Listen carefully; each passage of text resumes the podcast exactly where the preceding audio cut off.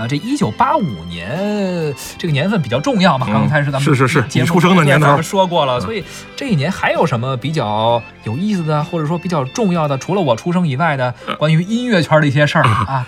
这年有一个西方乐队来北京了，西方乐队。哎，算是来中国的第一支西方乐队啊。而且这名字特别带劲，叫什么？叫威猛乐队没有先生是吧？啊，没有没有没有没有，我以为是啊那个不能擦厨房，不能擦厨房是。是是，也不能打扫厕所。哎，而且这个名儿其实挺奇怪的，人家那个英文名叫 Worm，Warm 跟威猛没关系。Warm 什么意思？威猛就是一个快速撞击的拟声词，类似于砰蹦啊，对蹦啊，类似于这么个玩意儿。最后翻译成威猛。翻译成威猛了，然后你觉得好像看着这些外国人唱歌觉得特威猛，是其实这歌呢也不是那种咱们习惯性，比如说是重摇滚呐、重金属那种威猛，嗯它其实是个电声乐队啊，它特别像这个上世纪八十年代中后期流行那种 disco 的曲风哦啊，它是电子舞曲的，主唱在上面又蹦又跳的，嗯是吧？特别有意思。他来中国这个消息传来以后吧，好多人这个坐火车，没没飞机啊，那时候也没汽车啊，是赶着火车啊站票，就为了看，看他一眼。哎，没见过呀，是是，而且那个时候呢，其实是一种，我觉得威猛来中国和中国的音乐其实是一种文化的错位。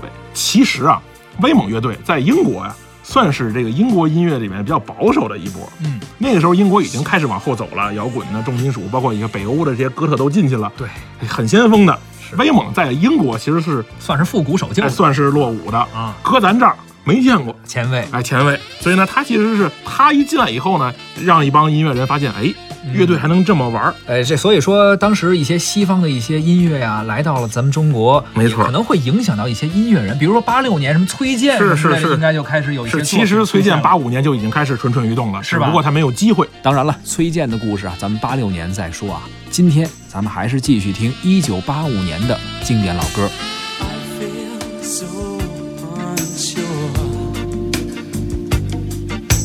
Take your hand and lead